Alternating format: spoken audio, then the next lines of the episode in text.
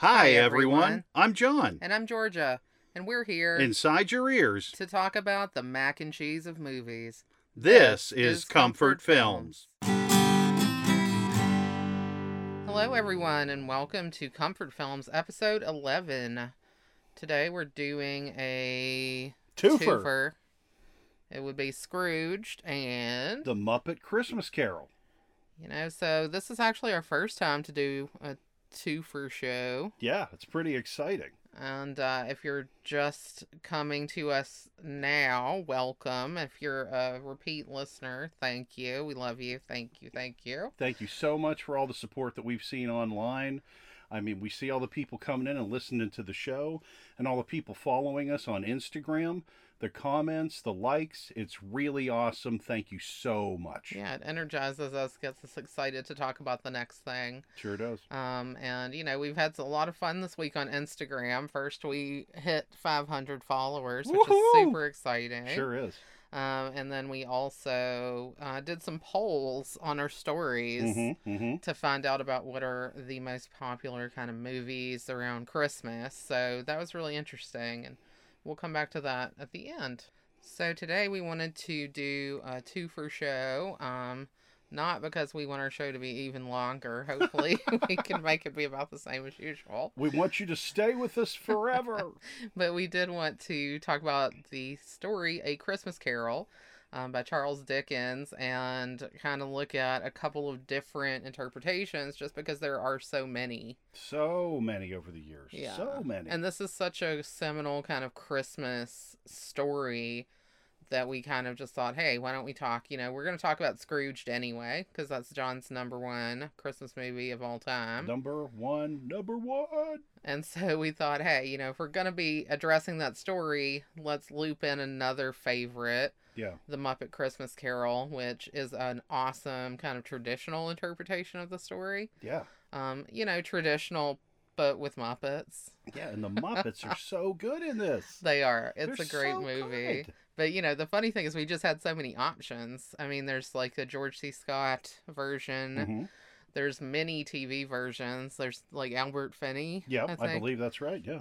Um, I'm pretty sure I've seen that one, although I probably didn't know who Albert Finney was at the time. No. Um, and then, uh, of course, the uh, what do you call it? Live action motion capture Yeah. version uh, with Jim Carrey from a few years back. Which is great. I just recently caught that one. Yeah, Really I've, liked I've it. never seen that one. So Yeah. I just felt like I had seen the story so much at one point. I was like, oh, I don't know if I can do it again. I have to tell you, I will watch every single version of this. yeah, you know, because it's just so good every time. When you see this curmudgeon turn into this loving, vibrant, wonderful person, yes, yeah. that's what I want. It's kind of the thing we're looking for, the hope thing that we are always looking for in our comfort films, as we have discovered. hmm Um, and you know the reason I think that we could have we could have gone with a bunch of different interpretations of the story, but we Sure. went with the Muppets just because we love them. Oh, they're so good. I mean, I have seen all of the Muppet movies, and I just never want to not watch them. I, I mean, I never yeah. grow out of it. I don't either, and I just have so much good nostalgia about watching them when I was little on television, Mhm. watching the Muppets movie, watching. Um, I mean, Emmett Otter's Jug Band Christmas. Of course. is actually my favorite Christmas thing. It's not exactly a movie. So we aren't actually planning to do a full uh, a full length normal episode on it since it isn't technically a film. Um, but we actually plan to discuss that on a little one off extra. and I'm next excited week. about that too. Yeah. I'm very excited. It's it's one of my favorites. And we also are big fans of the Muppet music. Yes. You know, every year, John Denver and the Muppets, it's coming out. You know, Absolutely. We have it on record and we have it on we have some of the songs on our mixes on Spotify and stuff. So and I have the Muppets Christmas LP and also the single of "Have Yourself a Merry Little Christmas." Oh yeah, well, because Yeah. that's a great one. That's oh man! Every year you're like, "Woo, let's get the hot chocolate out." exactly. You know, it's just so good. It's I mean, it just they're so happy. You know, they're Yeah. these great creatures. They look awesome. You well, know, we love little, we love animals, and we love like stuffed animals, things like that. We both are kind of goobs like that. all the way. And again, you know, going back to something we talked about, since I can't have pets, you know, I could have the Muppets, and you know that's great. Kermit, you know, our everyman, always out there. He's great. He's got this relationship with Miss Piggy, which is really fun. Do you know what I mean? I enjoy that. yeah, and Jim Henson was from Mississippi, so I didn't know that. really, Didn't know that. yeah, he's from Mississippi. Um, I believe Greenville. So Wow. Uh, that's near where I was born. Wow. Um, and so I think Mississippi people kind of have like a special claim, like kind of like we have on Elvis and William Faulkner, for example. you got some Just good be things. like, hey, there. this is one of our people. you Yeah. know? So, um, yeah, so that was always somebody that my family, my even my grandparents were just super psyched to watch Muppet stuff. Well, it's I get, yeah, it's like you have that connection. I mean, for me, you know, I was born in Latrobe, Pennsylvania, which is the birthplace of Fred Rogers. Yes. You know, another so- puppet guy who right, is pure, super pure. right, and so you just you want to have that, and you just kind of, I don't know, you crazy like me, you're like, I feel his powerful, wonderful energy in me. You know, I feel the bright light. Well, that's what you want during Christmas. Sure is. You want to have it and you want to share it. I mean, and really, that's what a, the the Christmas Carol story originally is about. hmm Is about feeling that Christmas spirit and wanting to share it with everyone. So before we go forward, I will go ahead and share a synopsis. We usually write it down. This time I didn't. I was like, do I need to write down the synopsis to a Christmas Carol? Nah, you're Does anyone, well, even beyond that, who doesn't know this story? Like, I don't know. I mean, there are things I don't know. no, you it's true. It's Yeah. true. But I, I just have to feel like there are just so many adaptations of this and it's so ubiquitous. I'm guessing that most of you know the story, but if not, here's a very simple version of it. And of course, we spoil here.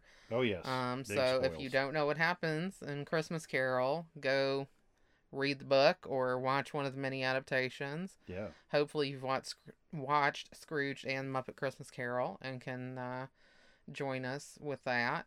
So, the story of Christmas Carol is about a curmudgeon, as John calls them, named Ebenezer Scrooge. Uh, and he is kind of a hardworking but miserly man oh yeah. not necessarily well off, but he holds on to the money that he gets, and he's uh, kind of a skinflint, and he doesn't treat anyone very well. So Scrooge is not a fan of Christmas, and he's not a fan of anyone who is a fan of Christmas. And he's particularly rude to his employee Bob Cratchit, who wants to take the day off and spend it with his family. And uh, that evening, Scrooge is visited first by the ghost of his old business partner, Jacob Marley, who's died uh, recently. And Jacob is telling him, Look, you can't be acting like this. No. I am dead now, and I wasted my life acting like you're acting now. Change before it's too late. I'm going to send three spirits to visit you to show you the error of your ways. And over the course of the night, Scrooge is visited by three ghosts who show him his past, present, and future, and uh, basically bring about a change of heart in him. And in the morning, when he wakes up, he's got a whole new lease on life, and he wants to go out and share the Christmas spirit with everyone. And it's a great, great, great story. when you see someone that is that i don't know misaligned just bitter um you know and just not only are they crushed in their own spirit they feel like they need to crush the spirit of everyone around them because they are so miserable. That is a very sad and lonely individual. This person is in a very bad place and, you know, when you can see someone that is so far gone down this dark path be brought back and brought back like a superhero. I mean, It's very emotionally charging. it is because, you know, everyone has failings in their life. There are things that you wish you could do better. But as time goes on, you know, you lose your innocence. You aren't, you know, as willing to say, oh, okay, live and let live. Well, you, right? you can become bitter, you can become jaded. Oh, yeah. Yeah. And, you know, you can kind of lose the innocence and the light that Mm. you had. When you were, you know, before you had these bad experiences. Yeah. So, you know, that's what had happened to Scrooge and then this experience changes him and and you know, brings him back to that freshness that he had before all these bad things kind of brought him down.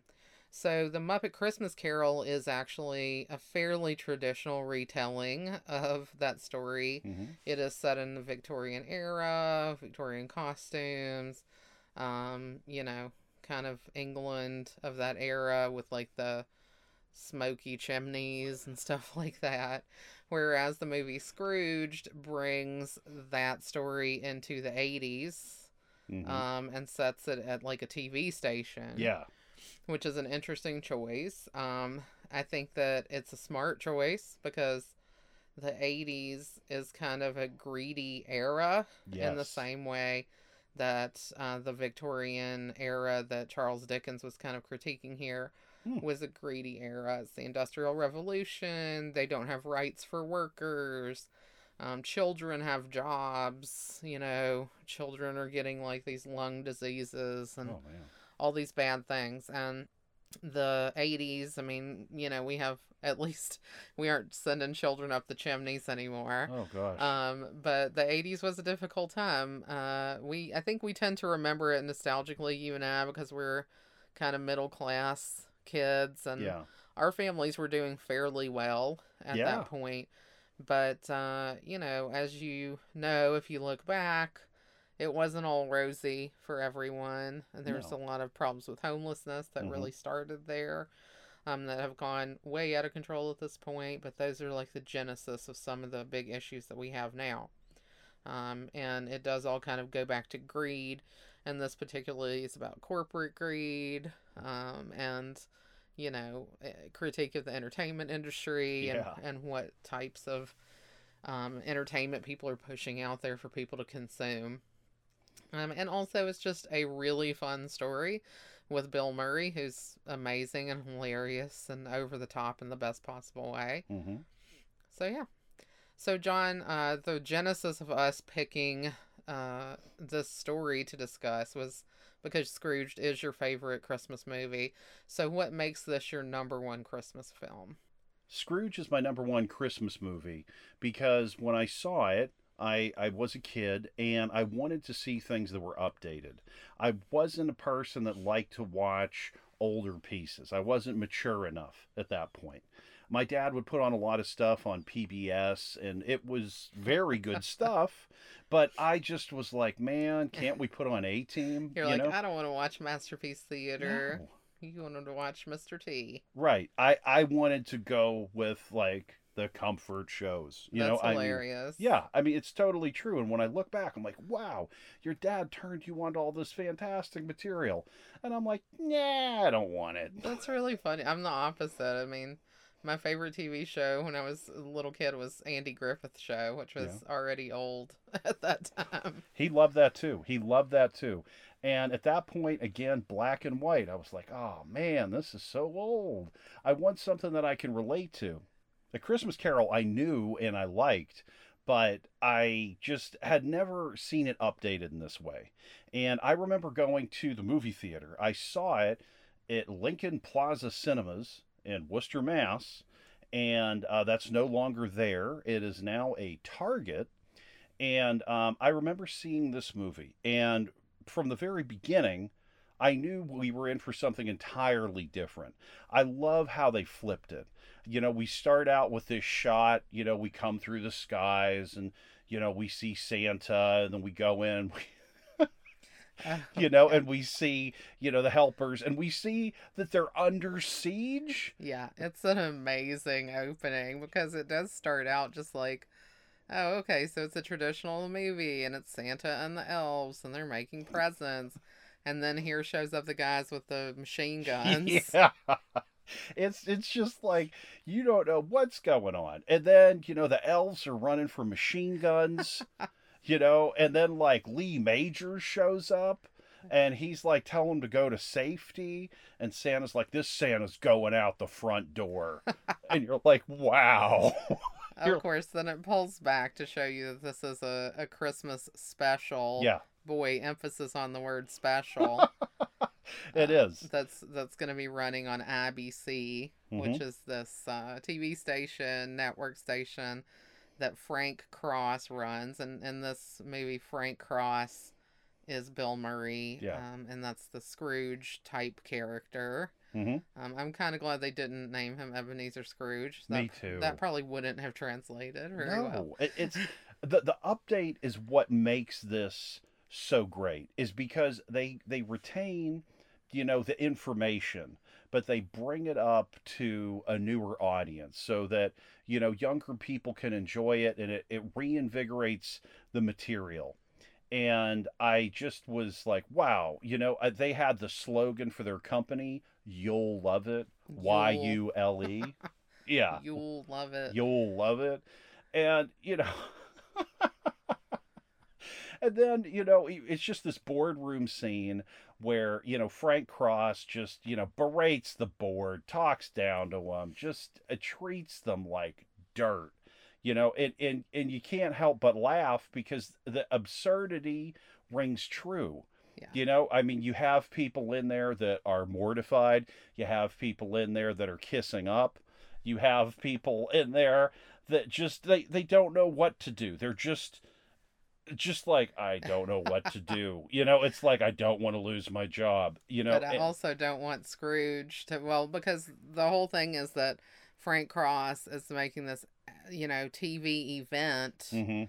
of the the the story of Christmas Carol they're calling it Scrooge yeah, and it's going to be this live TV special that's broadcast around the world and you know the people who are on the board they are promoting it with a traditional kind of a, a commercial yeah.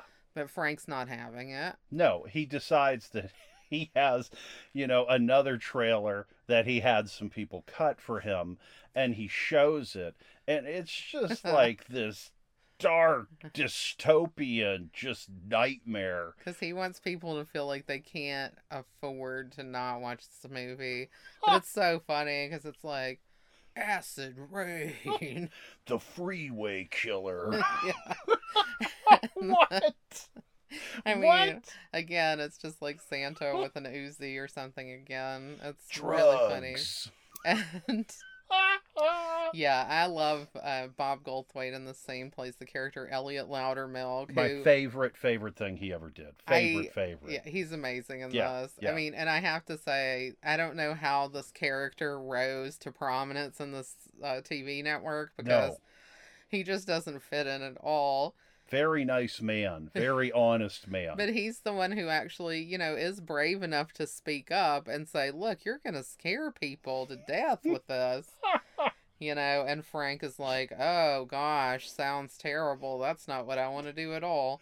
Did I overstep? Did I go too far? Yeah, a little bit, you know, with the with the guy shooting up. you know but frank makes him think oh thank you for speaking up. You really gave me something to think about. And then two minutes later he's firing this poor guy. It's I, I mean so it's for me it was like bill murray goes through this this journey in the 80s and i i loved it. I loved it. I loved it. And for me it was like something that as i got older i, I never forgot because bill murray's humor was always something that appealed to me because he was so quick he was so dry i was like this guy wow and years later, I actually did a show in high school. It was called The Christmas Miser. And in this, it was like I played uh, the lead. I played a guy named Arthur Felton who was playing Scrooge in A Christmas Carol, and he ran a theater company. wow that's really scrooged Yeah. And, and so it was like in one of the scenes, the, the the company had something new they wanted me to see. They wanted to try out on me. And so I was sitting in like a director chair on stage and I just, you know, have my hand, you know, just resting like, you know, like just this and just kind of staring forward. And they do this big finish, you know, and it's meant to impress me. And I just waited a few seconds and I went, boy, did that suck? which is straight out of Bill Murray's mouth. Yes, it was Yeah. the first thing I did. I totally ripped off Bill Murray. the audience laughed, and I was like, "Oh man," you know what I mean? It was it was great because you know I was a young kid. I was in high school, and I'm playing this older guy, you know, that runs a theater company. I was like really, you know, stretching myself as far as I could go, you know, at that time. And you know, even for a high school production, it was like you felt that turn. You know, you Yeah. felt it come through in the end. And eh, so for me, after I actually was able to do it, you know, in, in high school, you know, I'm not acting like I'm on Broadway or something. I did it in high school. It was something that, that I always loved. I always thought, wow, you know, I, I get it. You know, it's it's an amazing role, and that's why they do it so much. Yeah, well, it's it is a great role for an actor to play because Yeah, it's like what we talked about before with the difference between a static character and a dynamic character. Doesn't get much more dynamic than Scrooge. Like he starts uh, completely on one side of the continuum as like this angry, bitter, jaded dude, and then at the end he's totally changed, gone 100% the other direction yep, um, toward this person who, you know, is just open and ready to live life to the fullest and yeah, and to use his talent and wealth to make everyone around him happy and fulfilled. Um, and that actually, ironically, makes him fulfilled. You know, he thought that hoarding everything to himself and getting this success, financial success, would be the thing. yep, And he's thought that his whole life. hmm But then in the end, he realizes that all those things mean nothing yeah. without relationships. Well, because yeah, he finds himself at the top. There's no higher that he can go, and he is miserable. He's Yeah. so and nobody likes him, and he's lonely. He has nothing, no one. Yeah, it, it's just like what it- it's so empty. But he also, I mean, he, it's not like he's living in the lap of luxury. He doesn't spend money on himself either. You know, he's just hoarding it. Yeah.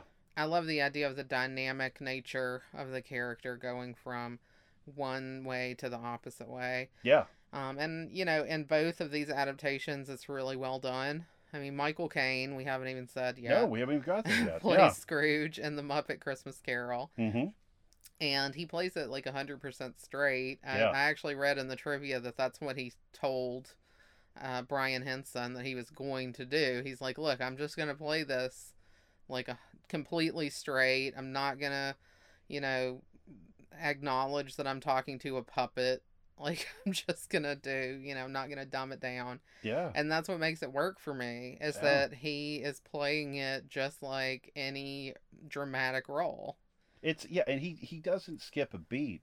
He goes as hard as he can in terms of the emotional depth. Yeah. And you know, I, I'm jumping around here, but you know, there was a song that that was cut from the piece. You know, when love is gone. You know, it's like a duet that he sings with his lost love, and you know he sings in it, and and you know his his love sings in it too, and it's a, a song about the end of their relationship, and he just starts bawling. Yeah, I mean he's crying so much. Oh my like, god. I mean the fact that it got cut out kind Mm. of makes it seem like a bit of a hole Yeah. because it just goes from being like, oh, you know, I guess we're breaking up to like people are like utterly in tears and destroyed. yeah. But when you, we watched it, it's actually um, an extra on Disney Plus. So Mhm. if you want to, if you have Disney Plus, you can jump on and watch that deleted song if you've never seen it before.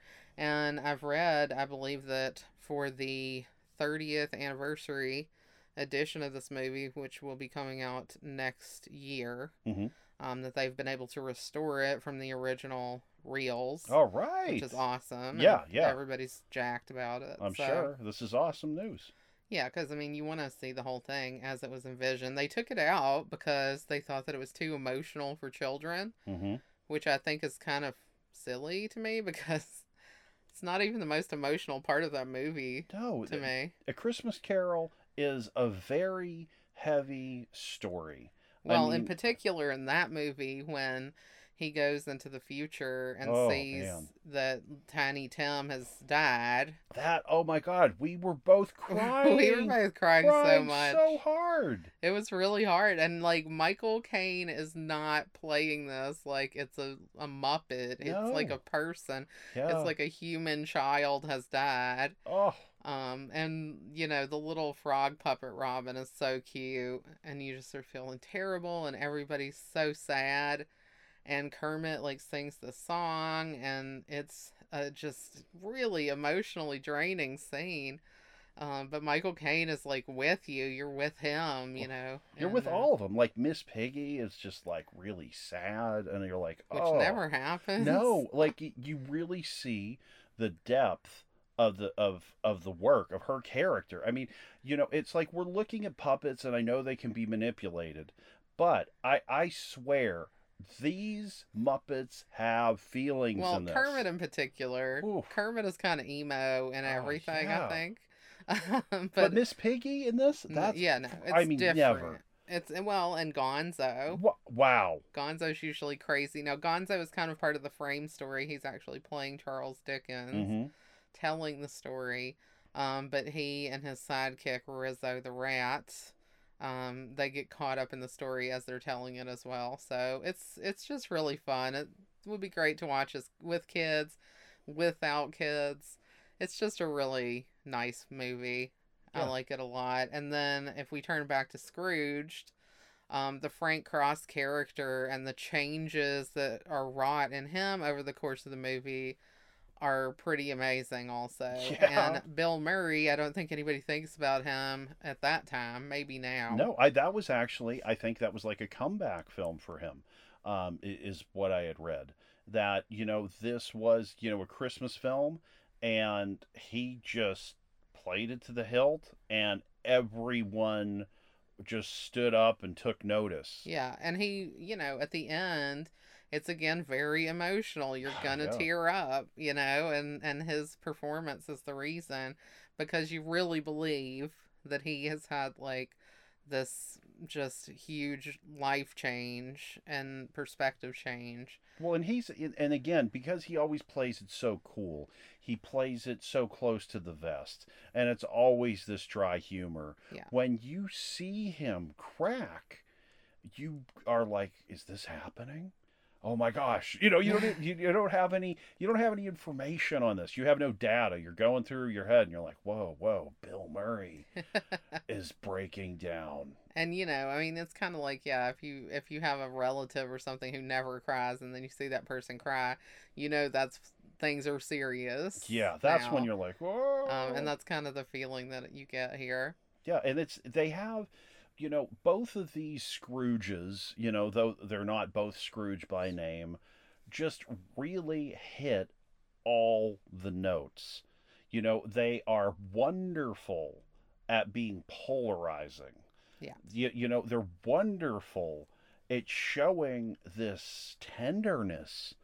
And, you know, Michael Caine, uh, you know, another person that usually when I think of him, he's a very serious man, down to business. Yeah. You know, I, I think of like Get Carter. I think of him in some kind of war epic. You know, I, I don't I don't think about Michael Caine really just opening up like this. Yeah. And when you see that these these guys that are just like this pure ice, you know, can melt on screen on cue and you think about, "Oh my gosh, how many times did they do this?"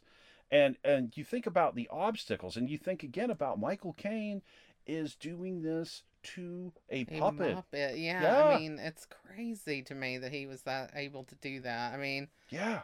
that just shows you. I mean, if you you, you already know Michael Caine is a great actor, Mhm. obviously, but this is just like next level stuff. Yeah. that he's doing there. Uh, yeah, you just you don't even know. For me, with this again, in a small way, I did it to see these guys take it all the way and then some. That you just have to just, I don't know, show praise and respect. I guess you know, you know. Yeah, yeah. I mean, Scrooge super dynamic and Yeah. just one of the best all time characters in any book or movie, really. Yeah, Um, it's iconic.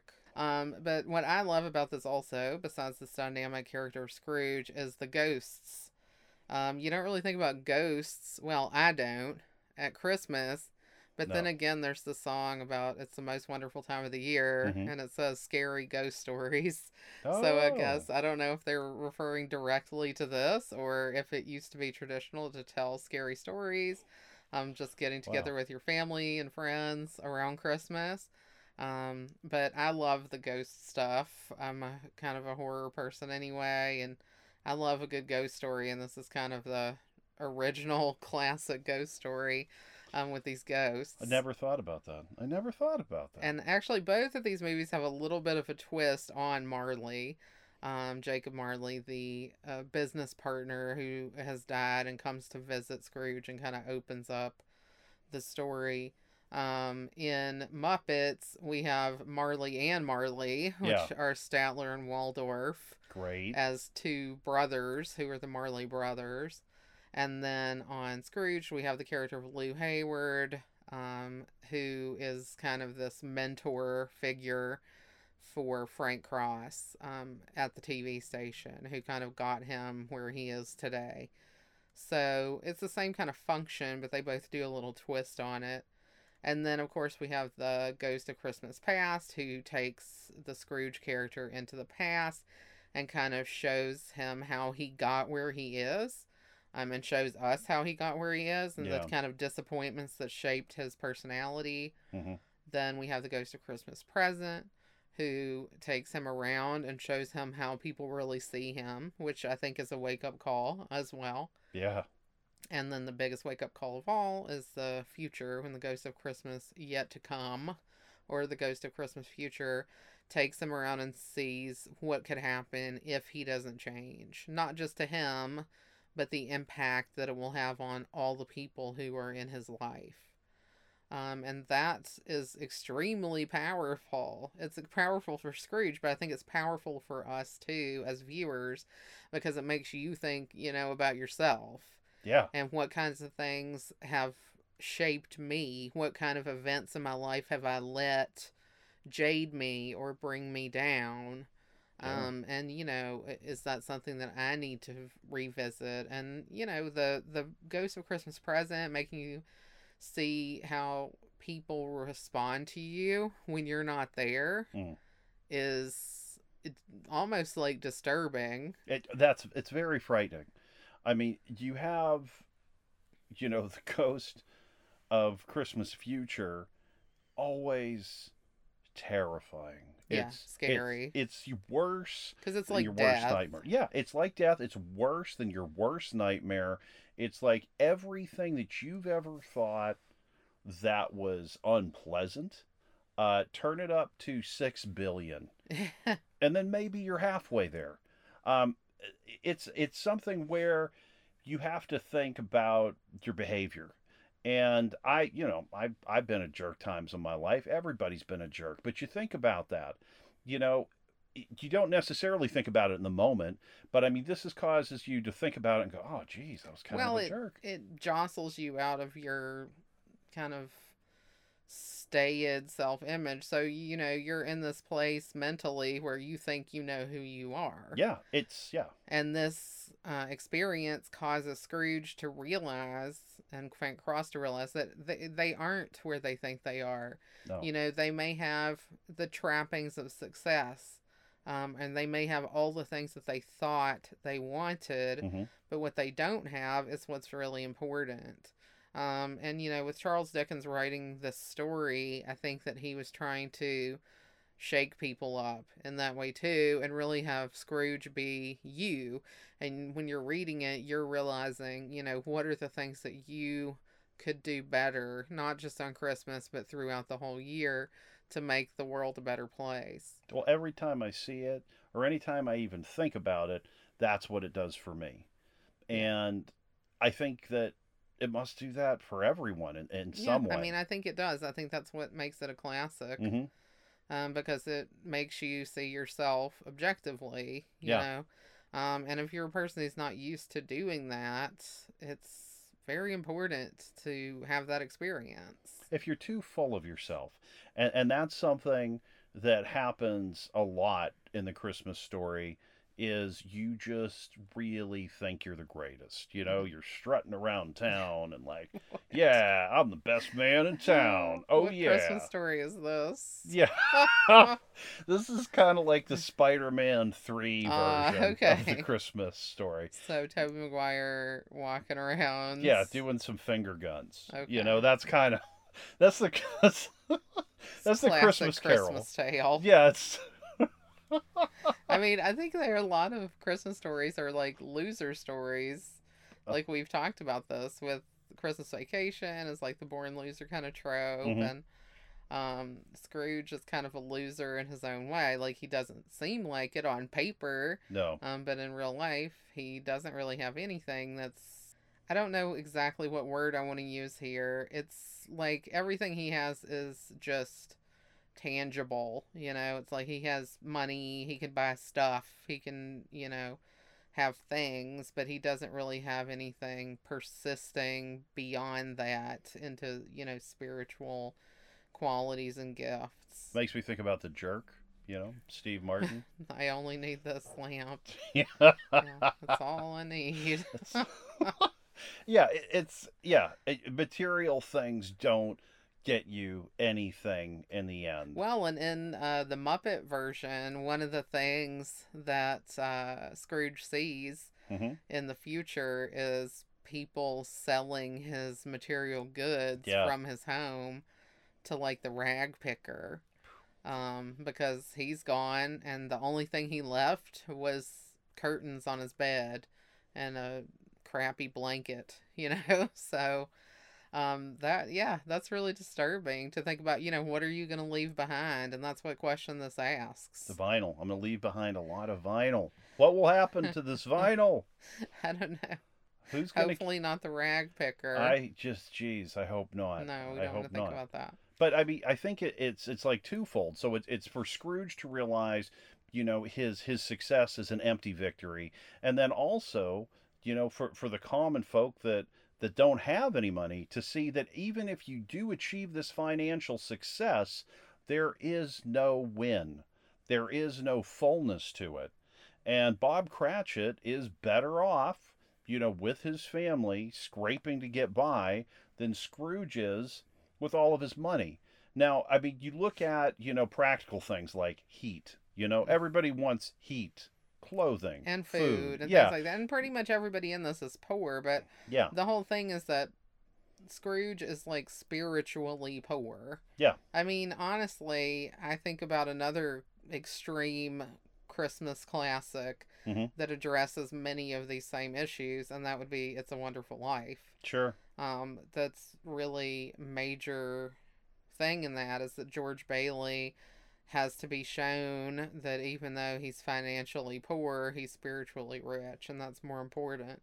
And you know that's definitely the message here as well, um, which is a good one, especially in uh, a really consumerist time Sure. of year when you know it's all about what can you buy and what are you gonna get for who and who's gonna get you what and all this kind of stuff and you know we live in an era of wanting more things absolutely. You get Um, wrapped up in it very easily. yeah You know, I I mean, I'm like, oh, I want this, I want that. I'll be happy if I get this. yes And and it's just like I really get locked into it, and then I can be like, oh, I don't care about material things that much. but we do i mean you know that's and it's the culture we live in it doesn't make you a bad person or something it just makes you a regular person because you're watching commercials Yeah. and seeing advertising and all these types of things I want the new vacuum. i don't want a vacuum I want a new vacuum. I want a new rug. I'd like a new car. I'd like a new refrigerator. well sure if i could have all of these new things i would but Mhm. you know i don't have the money and i don't want to do what it takes to get to get that Well, and that's also something that they show you in this story is that, you know, with Frank Cross, who's reached the, the top of the heap, he is not a scrupulous scrupulous man. no You know, he he just that he is laser focused on his career and getting that brass ring, and that's all. Yeah, but it, it doesn't even mean anything in the end. No, It's just an achievement, an empty achievement, because you know it, it doesn't mean anything. It doesn't mean anything. So it's you know very food for thought. Well, and it's it well, and also, you know, take a look at what happens in both stories. We have our Tiny Tim character, and what can he do? He can use his resources to save this kid's life. Yes, I mean, know? and that's huge. Yeah, That's it's, uh, such a big deal. That is what it, it's all about. You know, in, in the Muppet Christmas Carol, you know, he saves Tiny Tim's life because Tiny Tim passes away. And then in Scrooged, our Tiny Tim there, you know, needs help. And he's able to get that for him. Yeah, in Scrooged, um, it's actually the son, the youngest son of Frank's assistant Grace, um, who has been mute since he witnessed his father being murdered. Wow. Um, it's, it's heavy stuff. It's not a light movie in some ways here. Um, but he's gone to speech therapy. He's gone to doctors. Grace has done everything, and Tiny Tim has a love. The Tiny Tim character has a loving family. Um, but it just, you know, he he can't overcome this horrible trauma that he's experienced. Um, but what happens is that through him going and seeing Frank's transformation, he uh, ends up speaking at the end. Yeah, and that's wow, you know, because we know from from our visit with the Ghost of Christmas Future that this child would have ended up in an asylum. Yeah, it was very sad. It was Oh, it was very scary. You know, like the floor was crooked, yeah, it's like a padded. oof, padded room. room. all by yourself. Yeah, and Oh, you know, this experience, uh, uh, the transformation that Frank goes through, kind of ends up saving this child from that fate. Yeah. Um, you know, it's a little bit more indirect than how it is in the Muppet Christmas Carol and the original, but it still makes a huge difference. Absolutely. So, what is your favorite ghost sequence in both movies overall? If you have to pick one favorite ghost sequence, Oh man. I know it's hard.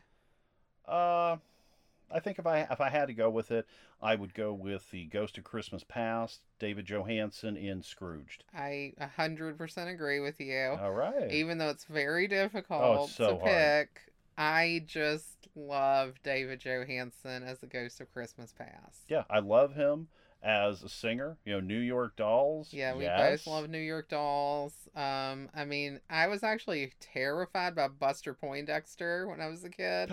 I did Oh, not like. Buster Poindexter. Okay, can I tell you a super scary story about Buster Poindexter? I have heard this, but you can tell our listeners. Okay, so here's the story, folks. When I was in high school, okay, there was this abandoned building that was like a club um, near the airport. And there was so much of the stuff just left in there. So, what we would do in high school is we would kind of break into this place and just kind of look around and see what was there.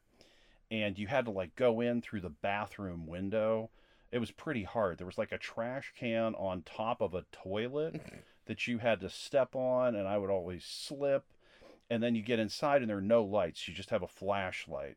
And there have been so many other people there trashing the place. So it's like the walls are ripped up. You know, you you see like uh, glass all over the floor. You know, it, it's it's just nuts. So we get into this bar area that has these playing cards on the wall, but they're like luminescent, I guess would be the word. You, you know what I mean? Like it has that silver, but it's extra shiny. Shiny. Yeah. And so you're in there with your flashlight, and there's this wallpaper, and then there are also mirrors on the other walls. So it looked like when you shined your flashlight in there, you saw like the face of the king, and you thought it was a person in there in the dark. ah! Okay, so yeah, freaked out. You go behind the bar, and you go like into the back room behind the bar, and there was a stack of flyers for Buster Poindexter. And I got to tell you, man, he looked like a demon. I felt like I was at the gates of hell. Well, I always thought he had like kind of a demonic look and hot, hot, hot. Anyway, Yeah. it's like a little scary to me. I love him in New York Dolls. I don't find him scary in New York Dolls. I don't No. find him scary in Scrooged. I No. actually love him in this. He's so wonderful. Creep Show 2. He was, uh, no, not Creep Show 2. Tales from the Dark Side, Tales the from movie. Dark Side of the movie. Yes, he was scary. Yeah, I mean, he's interesting in that. I, I don't know. I think he's a good actor. I do too. And I just I love him in this because he's got like that New York accent and he's kind of just crazy. Mm-hmm, mm-hmm. And I kind of randomly read somebody talking about this movie and saying that something they liked about it was that the fairy aspect almost of these ghosts was kind of evident because they have like these kind of fairy ears and they kind of are cutting up and causing trouble. Well, yeah, that's right. Um, I caught that for the first time. David Johansen has like these prosthetic ears. Did you see that? Yes, yeah. Yes. Okay. Yeah, I had not seen that I mean, until and this he's viewing. very like Puck from Midsummer Night's Dream. Like Mm, he's a troublemaker. yeah. Um, and you know he takes Frank back to see you know how he you know was he grew up with the TV as his parents Oh, yeah. basically, hmm and yes, that's why it's important to him, but it prevented him from you know having a fulfilling life to some extent because he just thought that TV was the only important thing. But I really, you know, he's driving this cab and he's just like running into stuff and he's just having the time of his life. Yeah. Um, but yeah, I just want to sidebar quick though. Do you think that all of our parents in the 80s knew that like every single one of us had some weird abandoned building that we would hang out in with our friends? I, I I think that, that they probably did. I mean, I, I mean I had we had that building, and then we also had in the woods behind my house an old foundation from a house that Yeah. was like our fort. We had an old abandoned house Oh, that wow. was from probably I don't know how long before, um, but it was like all hollowed out and stuff, and we would go hang out there and break glass and do weird stuff, and just like I feel like that was very like '80s '90s kid activity that really has not persisted into was- the present day. Like I don't No. really think kids are going and hanging out in abandoned buildings anymore. No. But for us, that was like a staple. And we're not the. I mean, we didn't grow up near each other. No. We grew up like in different time zones. Yeah. But yet, we both have an abandoned building hangout story. You have two. Actually, three. I thought of another place that that we went into. Yeah, th- there was there was this house that we went into, and it was like we thought I don't know we were like secret agents in there. There was like some old like shredded papers around. We were trying to put them together. Like, what's the message here? You know, That's like ridiculous. it is. Like, I don't know what kind of a weird situation you were dealing with there, but like, no, really, uh. I do wonder about like why was this a thing? It's we wanted to explore. We wanted to dive in. You yeah, know? no, we did, and also we just had zero supervision. No. like kids now are like supervised within an inch of their life. Mhm.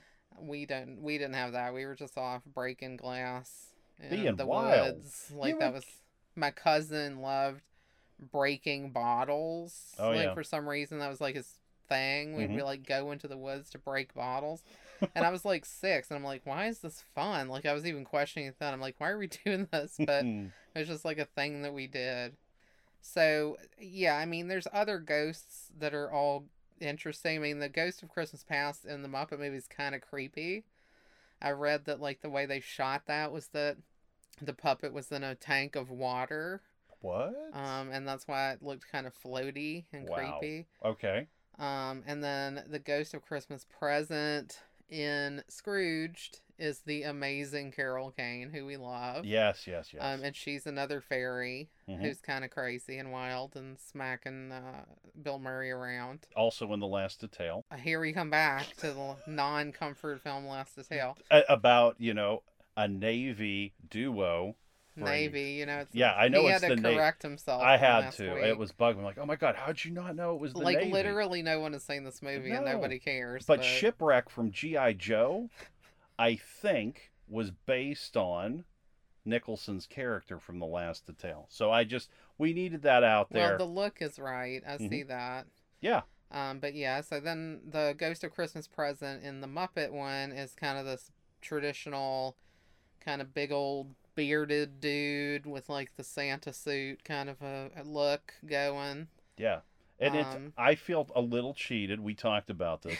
There's a character in the Muppets who's Sweetums Sweetums. from Muppet Sweetums. Movie. Yeah. and we both kind of had the the idea this is one of those things hmm like a Berenstain Bears thing whatever where you think it was one way but it's really another where we Mm-hmm. both kind of thought Sweetums was the ghost of Christmas present Yeah. and we were both kind of like wait where's Sweetums dude and I we think bet that like every time we watch this movie we're like wait isn't it Sweetums so I wonder if there's like an episode of the Muppets show where Sweetums played like this kind of Santa dressed kind of character, maybe. It's possible. But you know what's funny is like in that in this movie, I actually thought it was kind of sad too because this Ghost of Christmas Present like indicates that basically he only lives for like a very fleeting amount of time. Yeah. I was a little sad too. So again, leave in the song, man. Nobody's crying about that song. I'm crying about the Ghost of Christmas Present. Only has like a lifespan of like ten minutes. And he blows away in the dust. I mean, he's like, got a good attitude about it, but it was Yeah. pretty emotional. He was the calmest person I think that that exists. he was. Yeah, or spirit that well, just he was very was done. happy, but he Yeah. also kind of is like he's got dementia or something too, because Oh God. he couldn't remember what he said from one second to the next. I Oh, was yeah. like, oh boy, I don't know. I, I think maybe kids would like him better. He's in the present all the time. Yeah, he's, He's, in the present. I guess that's a downfall. Is he showing us the downfall of that? Kind of like a goldfish, I guess. yeah. I, so that was uh. yeah, that was like that that piece was so odd to me. yeah, it was really weird. And then he was really large. Yeah, and he shrunk down. Yeah. But then he aged rapidly. Yeah. He goes from having like red hair to having white hair. Yeah. It's weird. That It's a- was like a journey. It's very creative. It sure was. But, you know, and then the future in both movies is pretty much the same. Mhm. It's like this death kind of shrouded dem- dementor style Right? kind of figure who scares the poop out of you. Yeah, just terrifying. Um, Chilling. yeah, I, I think that's always pretty effective because it's the last thing that happens before um, Scrooge wakes up, and it just really has to like send him over the edge. Well, in in Scrooged, you know, that TV face. Oh. Oh yeah, Who thought of that? very creative again. I like how wow. creative they both both movies are within the the framework. Yeah, well, and it's, you know, and, and I want to jump back to um, Frank Cross's boss, Lew Hayward.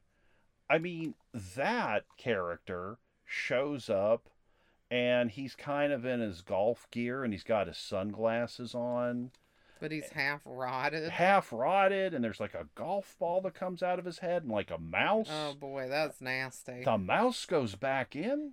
Oof, oof. Yeah, right. And then Frank just shoots him up. he has a drink and Yeah. it shoots out of him. So Yeah, the it's bullet just- holes like a Looney Tunes. Yeah, it, and so he he drinks it, and then you know it all pours out of him, and then, oh man, he takes off the the sunglasses. Uh uh Uh uh Scary. And he, you know, and and he alerts Frank that these ghosts are coming, and you know, just like in Muppet Christmas Carol, you know, Scrooge is like, maybe I had a piece of beef that was uncooked. Yeah. Frank says the same thing here. Bad food. yeah, it's just like, and then it's like Lew takes Frank and sticks him outside the window of this. I don't know what what's he up seventy floors Uh, more. Yeah, it's like a New York high rise office building Ooh. And he is holding on to this rotting arm. that just breaks. Ah, and then he falls. Oh man. Oh, it's scary. Well, and then Marley and Marley uh, going back. I'm sorry. It's just like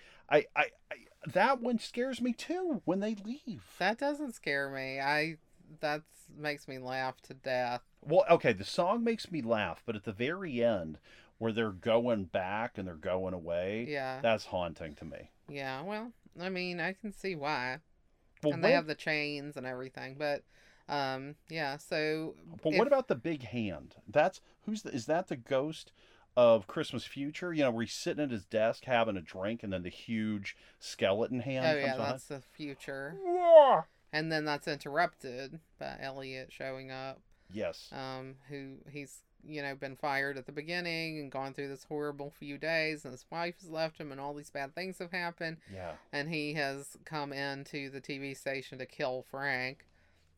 Um, Yeah. and, and but he prevents the ghost of Christmas future from coming after him right then. Um, so in a way, it's like, you know, the ghost doesn't even need to do much work because No. we've already Frank's already made his own future um, by firing Elliot. But the the ghost does come and show him, you know, what's gonna happen when he dies and how nobody's gonna care. And And then he sees himself being burned, and he then becomes trapped in the coffin and Oh. is burning. and that's number one fear for John: And number two, burning. you said it's like I- you're scared of burning and being stuck in a small space like that. Oh God, yeah, all of it. You know, like all this stuff. yeah, the enclosure thing really bothers me. Like And the- that Ryan Reynolds movie where he was Oh. like trapped underground. No, no. I couldn't even watch that. I told you to turn it off. I was like, nope, nope.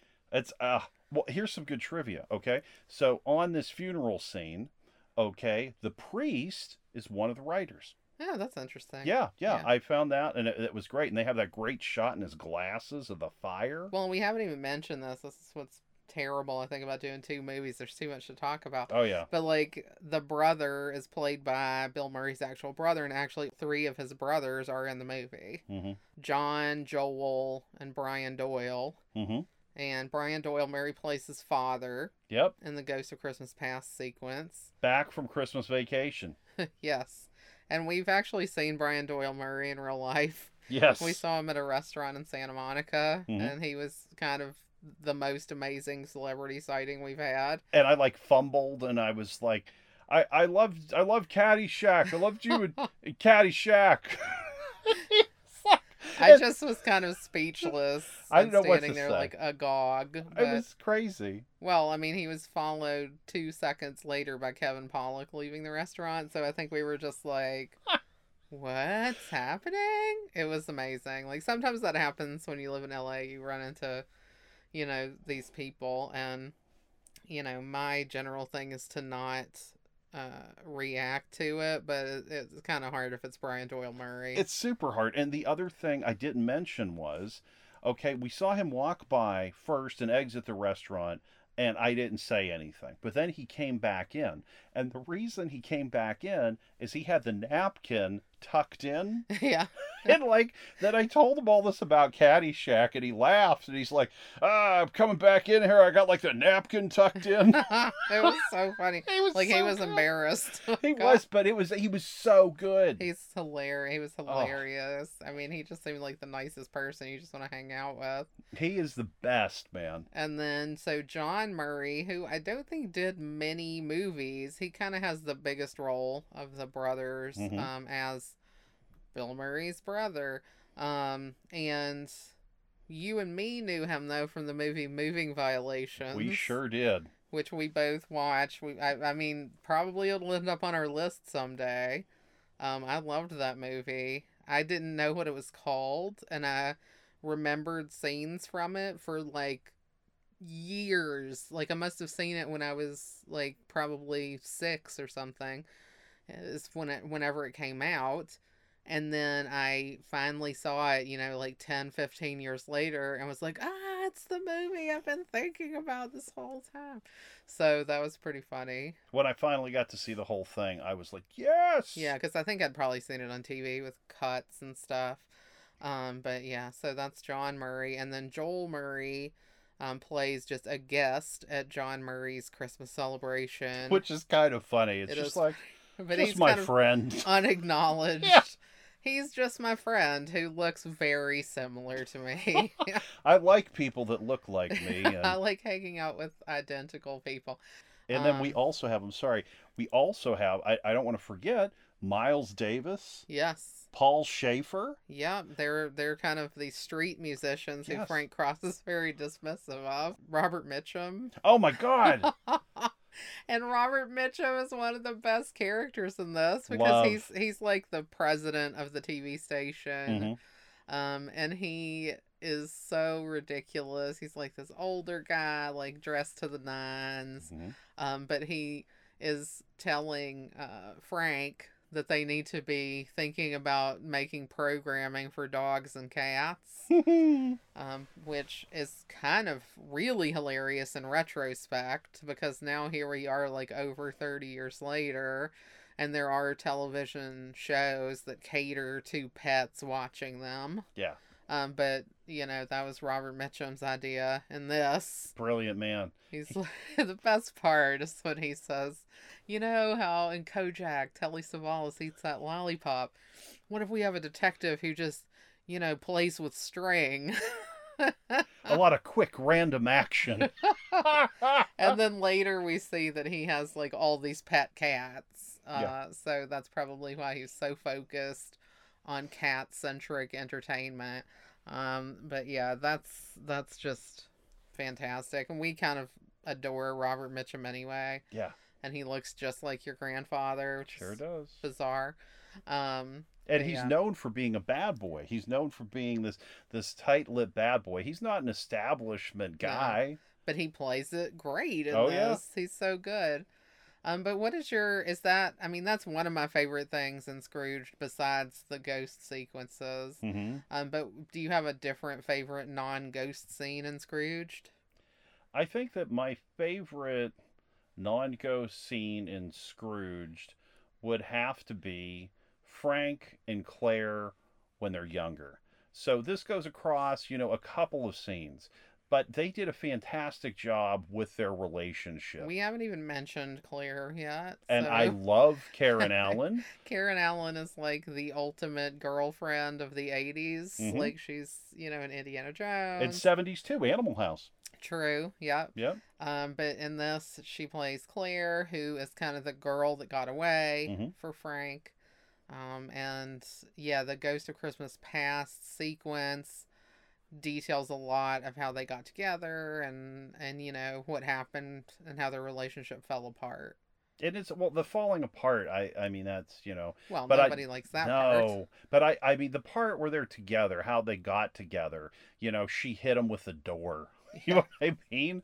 And like, you know, then he fell and then, you know, she had dropped what she had from the store and he bent down to get it and he hit her in the head with his head. Yeah. And, you know, it gets him, you know, this nickname of Lumpy, you know, and then and then we cut to, you know, them later, you know, in their apartment and they're just happy on Christmas, giving gifts, and it's just so fun. Yeah. And You it's it just shows you it's like the it was an opportunity for him to kind of overcome what his childhood life had been, Yeah, where his dad just gave him a piece of veal, you know. it's a five pound a pound piece of veal. butcher. but you know, he's like having the the Christmas experience maybe almost for like the first time where they have a little tree and they have gifts and um, they decide to open one Christmas Eve present and then everything else is for the next day, which we do that also. I think Yes, that's a big do. tradition for people. Mhm. And I like that scene too because he gives her the Ginsu knife set and like uh David Johansen as Ghost of Christmas Past is so jacked about it. He's like Ginsu knives. like it's really good. yeah, they cut cans. They cut cans. Yeah. Um, oh my gosh, that's hilarious. and it's well and, and again I, I mean i have to say the very ending when, when they finally get back together Yeah. I, their love story is so strong in this and it's just great it's just great and i love that we can be a part of their relationship i felt this movie did a fantastic job of just detailing their relationship Yeah. you know the beginning the middle the end and then the rebirth of their relationship Well, I don't know if I think he did enough to get her back, but like you do have the feeling that uh, things are going to change going forward. It's yeah, it, it's very. I, I think in the movie, you know, what the big thing is is that his career is first, and that's what causes them to break up. Is he doesn't care about anything else about himself and being successful. He just doesn't care. And then at the end of the film, he completely tanks it. He shows up in the middle of this special they've paid all these millions of dollars for, and he just tanks it out and turns it into a time to give a monologue. Yeah. And he's definitely going to get fired. and, you know, he says that, you know, he, he loves her.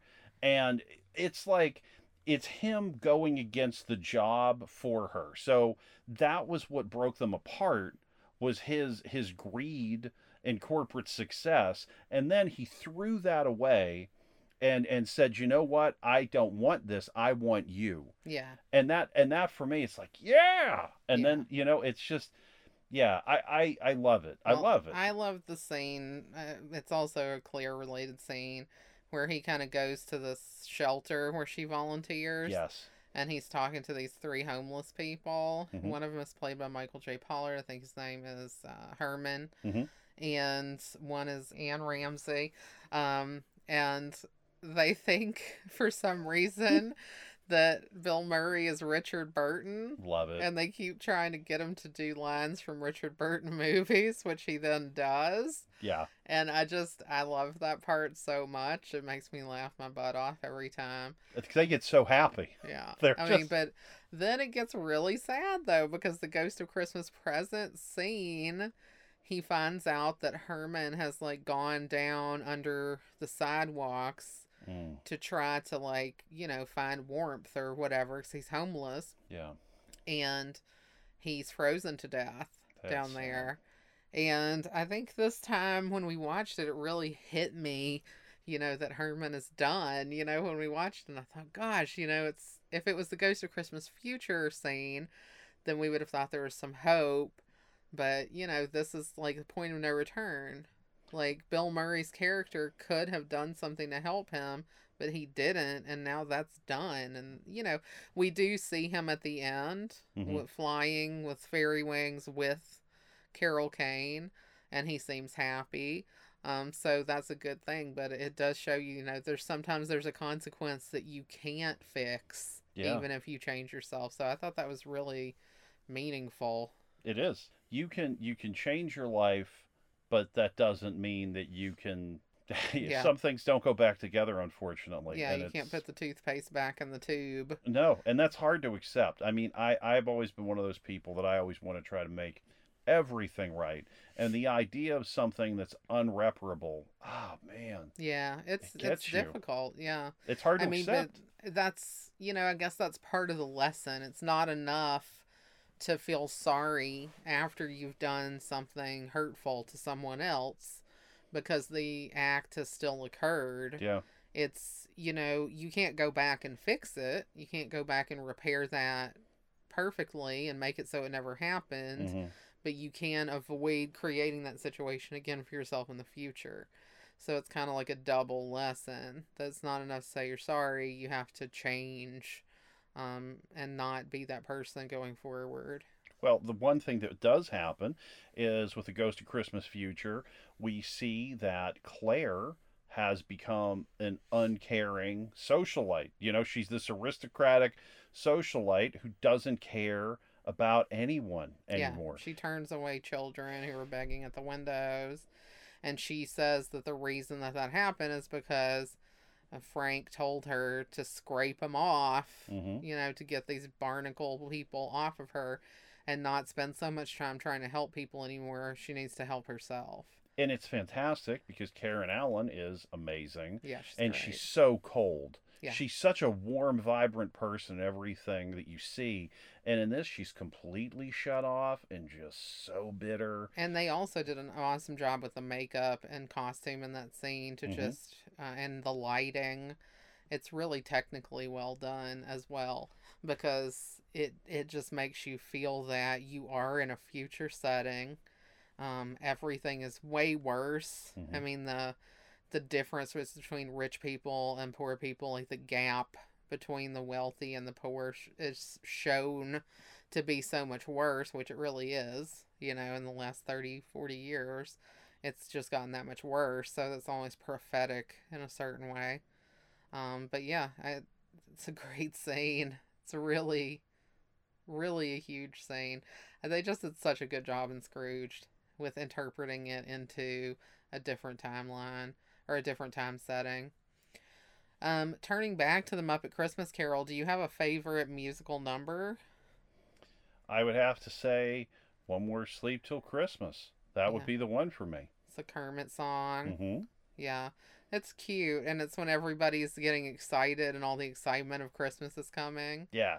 Yeah, that's a good one. And it it exists well outside the movie too. Sure does. It, it's something that, you know, you always want to have a way to connect with the Muppets. And again, we talked about, you know, the John Denver and the Muppets Christmas album. And this song, you know, once you hear it, it'll just bring this huge smile to your face. And you'll think about the Muppets. And you you think just, about the Christmas morning and Yes. the excitement of it. yeah, it just everything. Everything is out there for you, and it's going to be better than you can ever imagine. I love that about that song, but I have to say Marley and Marley is my jam. It's a great song. I kept singing it. Marley and Marley. I don't- yeah, I it's hilarious. I love Statler and Waldorf anyway. I think they're nuts hmm and they're so mean, which is funny. So it really is perfect for them to be like the business partners. Although, like, do I think Statler and Waldorf died and experienced a change of heart? Nope. They're still going to be up there, you know, uh, just being mean to everyone. But I used to think they were so funny in the Muppet Show too. oh, they are. Fun. And I think says that those cheesy jokes and the heckling. I think it in if they existed as real people on the shoot, like when they yelled "cut," they'd be like, "All right, we're done. Let's get out of here. Is that enough? Thanks for the money." Ho ho ho ho. You- It's so funny. Well, my, when I was the stage manager for Worcester Shakespeare the second year, um, I used to set up with Molly, who was also a stage manager for that show. And I ran the board and she did like some of the sound effects and stuff. But we were always sitting up top of the bleacher seats in the park while everybody else was down and acting in the kind of stage area. So we kind of always felt a little bit like we were Statler and Waldorf up there, kind of commenting on what was going on. Um, anyway, so I think that we've gone through so many points here. Um, I don't we know. can talk about Bryce Cummings. Oh, gosh, how Yes. could I forget him? I know. It's just I, I keep being like, wait, did we get them all? I'm like, aha, Bryce Cummings. I know every minute I'm like, wait, wait, and wait. Yeah, Yeah, he's like the perfect '80s bad guy. yeah, yeah. He's kind of the the foil character for Frank Cross and Scrooged. Um, he's this guy. He's like this California guy who's come out and is kind of trying to take um, Frank's job Yeah. at IBC, and he's like this slick kind of California health plate eating, Yeah, sparkling water drinking yuppie.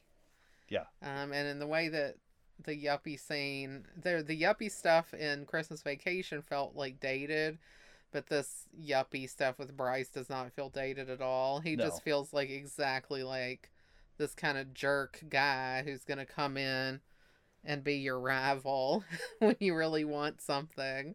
And you know, Frank is working so hard to get this live action Scrooge off the ground or Scrooge off the ground.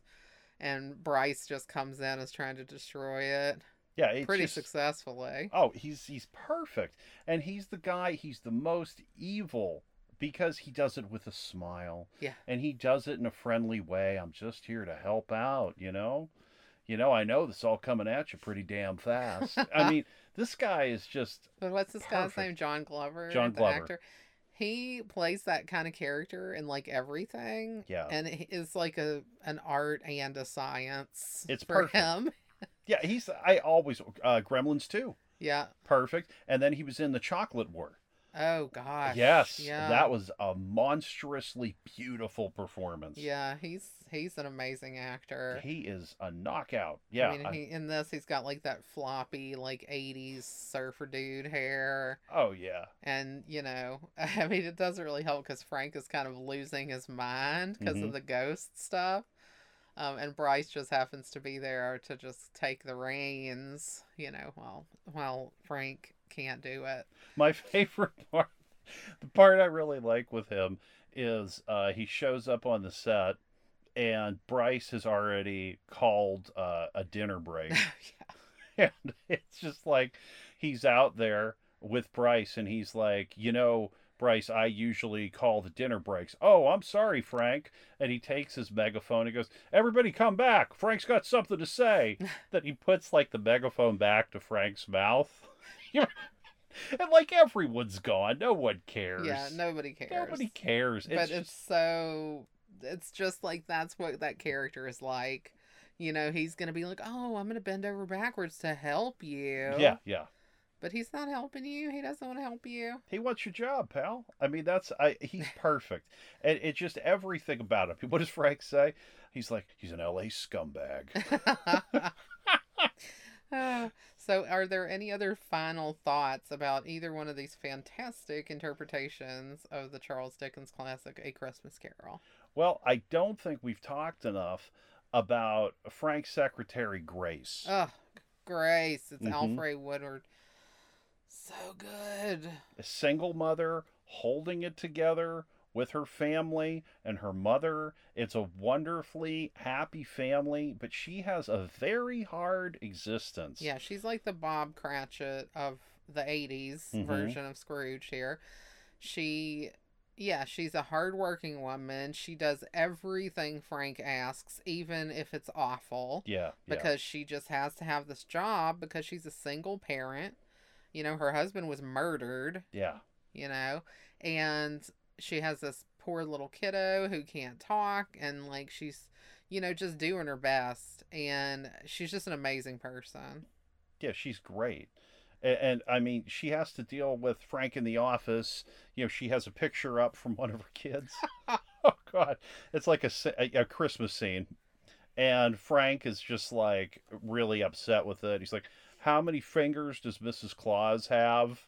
Like, this is pathetic. This is crap. Get rid of it." He And just like crumples it up. Throws it out. She's like, my child drew that. oh my gosh. And then, of course, also her long suffering continues because he's doing his Christmas list for people. Mm, And he's either getting people a VHS player if they matter or a towel. yeah. And he's giving out a lot of towels. Um, and then. He gives he wants to give his brother a towel, but she turns around and gives the brother a VHS instead. hmm And then he tells her to put herself down for a towel. And a washcloth. like that's that was that was the that was the bonus. I mean, it's well, and he's horrible to her. She's like, I have to leave. I have this appointment, and he's like, Oh, if- I can't work late if you don't work late. exactly. And he goes, and if I can't work late, then I can't work late. And he's That's freaking out. Justification. Yeah. And actually, that's when he, I think, puts her down for the towel because she's denying his needs. I mean, she's the one who has to call security on Elliot Oh man. She has to do all of these things because she has to have this job, and it's just, it's sad. Yeah, because you know Frank wants people fired in record time, and he looks with a telescope out of his office and he times it to see how long it takes Yeah. for security to get the person out on the street. I mean, he's just a total jerk. Yeah. He's the jerkiest jerk who ever jerked. He's yeah, he's a real But crud you know, master. and the but the great thing for Grace is that she gets like a super happy ending too. Yeah. Because her son can speak again. She's always believed in it and it came true. and he gets she gets a raise finally, Yes. which is much needed, and that makes you feel so happy. Yeah. And you know, since we're on this topic, the other thing too is we didn't talk about the other you know human beings in Muppet Christmas Carol. Yeah. Oh, that's true. Mm-hmm. There are a few. So Yeah. first off there's his nephew Fred, Mm-hmm. which what always every time freaks me out about Fred is that it's played by this actor Steven Mackintosh, who I only know from playing like evil, vicious people Yeah. in other things like Luther, Mm-hmm. uh, things like this. Um, so when he's playing like this happy-go-lucky young guy, I'm like, wait, what's going on? Like I don't trust him because No. that actor is too good in other things. Yeah. Um, and then you have like young Scrooge. You have uh, the girl, that got away for him, hmm um, who he doesn't get back. Has a beautiful voice Yeah, she's got a great voice. voice. and really carries a performance.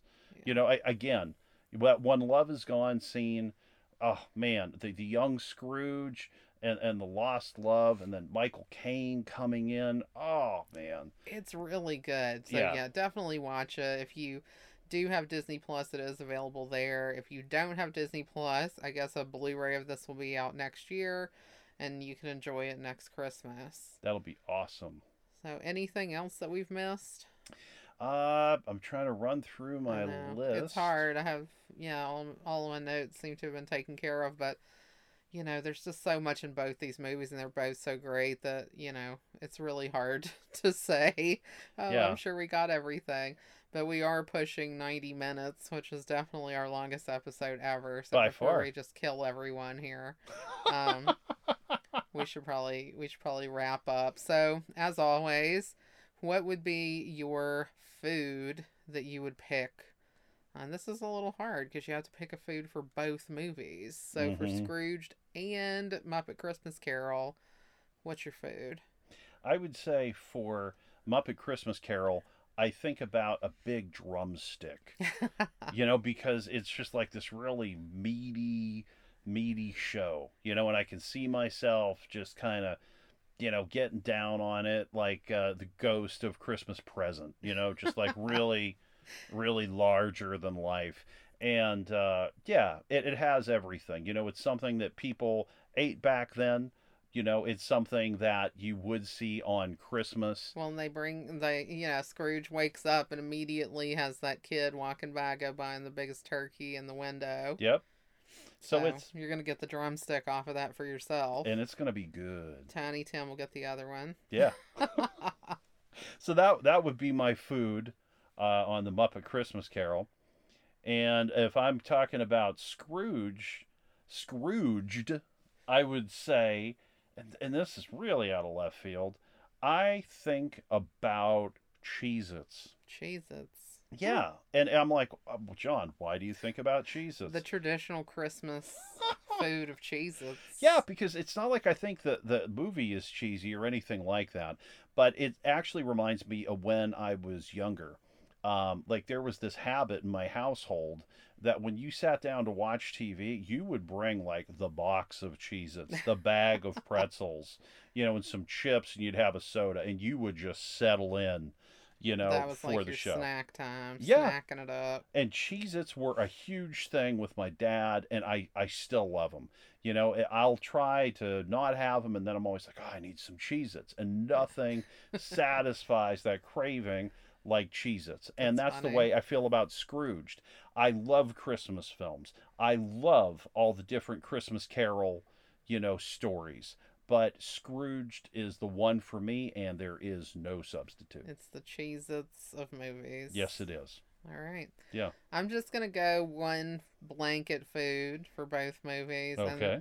it's funny that you picked the turkey drumstick Mhm. because I have a similar choice, and my choice would be the big Christmas ham. Oh. In my family, we always did turkey at Thanksgiving and ham at Christmas. Okay. Um, sometimes we mixed it up when I was a teenager and did like a beef roast or something because my stepdad didn't like pork. Okay. But we did, you know, a lot of times at my grandmother's house, we would have the ham. And I just think about like that big family meal with the centerpiece ham, Sure. you know. And sorry if you're a vegetarian or a vegan, um, but you could go to Vinh Loi Tofu in Reseda Oh yes, you and get can. the best vegan ham that exists. so good. So Kevin good. makes a, this guy Kevin who runs the place Yeah. makes a vegan ham roll. Kevin Tran, the master of tofu. Yes, he's Yeah. a tofu robot. Mm-hmm. mm-hmm. We've been eating there for years, years yeah, and it's years. probably like in our top three favorite restaurants in the world. Yeah. it's this amazing little place that just has Vietnamese inspired vegan food, and it's great. Delicious. So you know, ham or vegan ham hmm is my I'd pick. prefer the vegan ham. I would. I think that I honestly do too. I don't know if I would be able to do a whole loaf of it. I don't know how that would cut. I think I could do it. But I mean, it's I so mean, good the way I would it. like to try. Yeah. I would definitely like to try. So, yeah. All right. So that's our food for the Christmas Carol interpretation Scrooge and Muppet Christmas. Um, next week we will be back, and the funny thing is, you know, I think it's just an embarrassment of riches with Christmas movies that we have so many options, we barely know what to do with ourselves. Yeah. Um, but we did put up a couple of polls this week. By a couple, I mean probably like seven or eight. It's been quite a lot. And one of the things that we noticed over the course of these polls is that a lot of people are interested in the movie Four Christmases. Yes, indeed. Which we both really like. Mhm. Um, it's actually very personal kind of a movie for both of us because we are a lot like the Vince Vaughn and Reese Witherspoon characters in that movie. Yeah. so because it seems like a lot of other people respond favorably to that movie as well, we've decided that that's the one we're going to focus on next week. So if you haven't seen it yet, jump out there and watch it. It's really funny. You will not regret it. It's a great Christmas movie um, from the past few years. Um, I know we've focused on 80s movies for so long here, but we're finally uh, moving into something more current. Yeah, I mean, we Um, did 80s and 90s tonight. Yes, exactly. So And now we're going even further forward. And again, thank you to all of you that voted on Instagram because we put up polls of these Christmas films. Uh, the number one winner was Die Hard, and we have already done that. And the next on the list was Four Christmases. So thank you for letting us know, and we Yeah. can't wait to do it. We're happy to know what you're interested in. So always look for opportunities to do that. And who knows, maybe your comfort film will be one of our picks in the near future. Um, but yeah, so Four Christmases next week, and a bonus episode after that about Emmett Otter's Jug Band Christmas, Mm-hmm. which is, in my mind, the best Christmas special ever. It is a great feeling show that you turned me on to. I didn't even know about it It's- until you told me about it. it was uh, i guess it was floated out as kind of a um a test to see if people would be interested in more of a longer form story it's it's a great uh, little christmas special so go check that out before next week and we will see you next week to talk Four Christmases and emmett otter Yes, we'll see you then. Stay comfy. stay comfy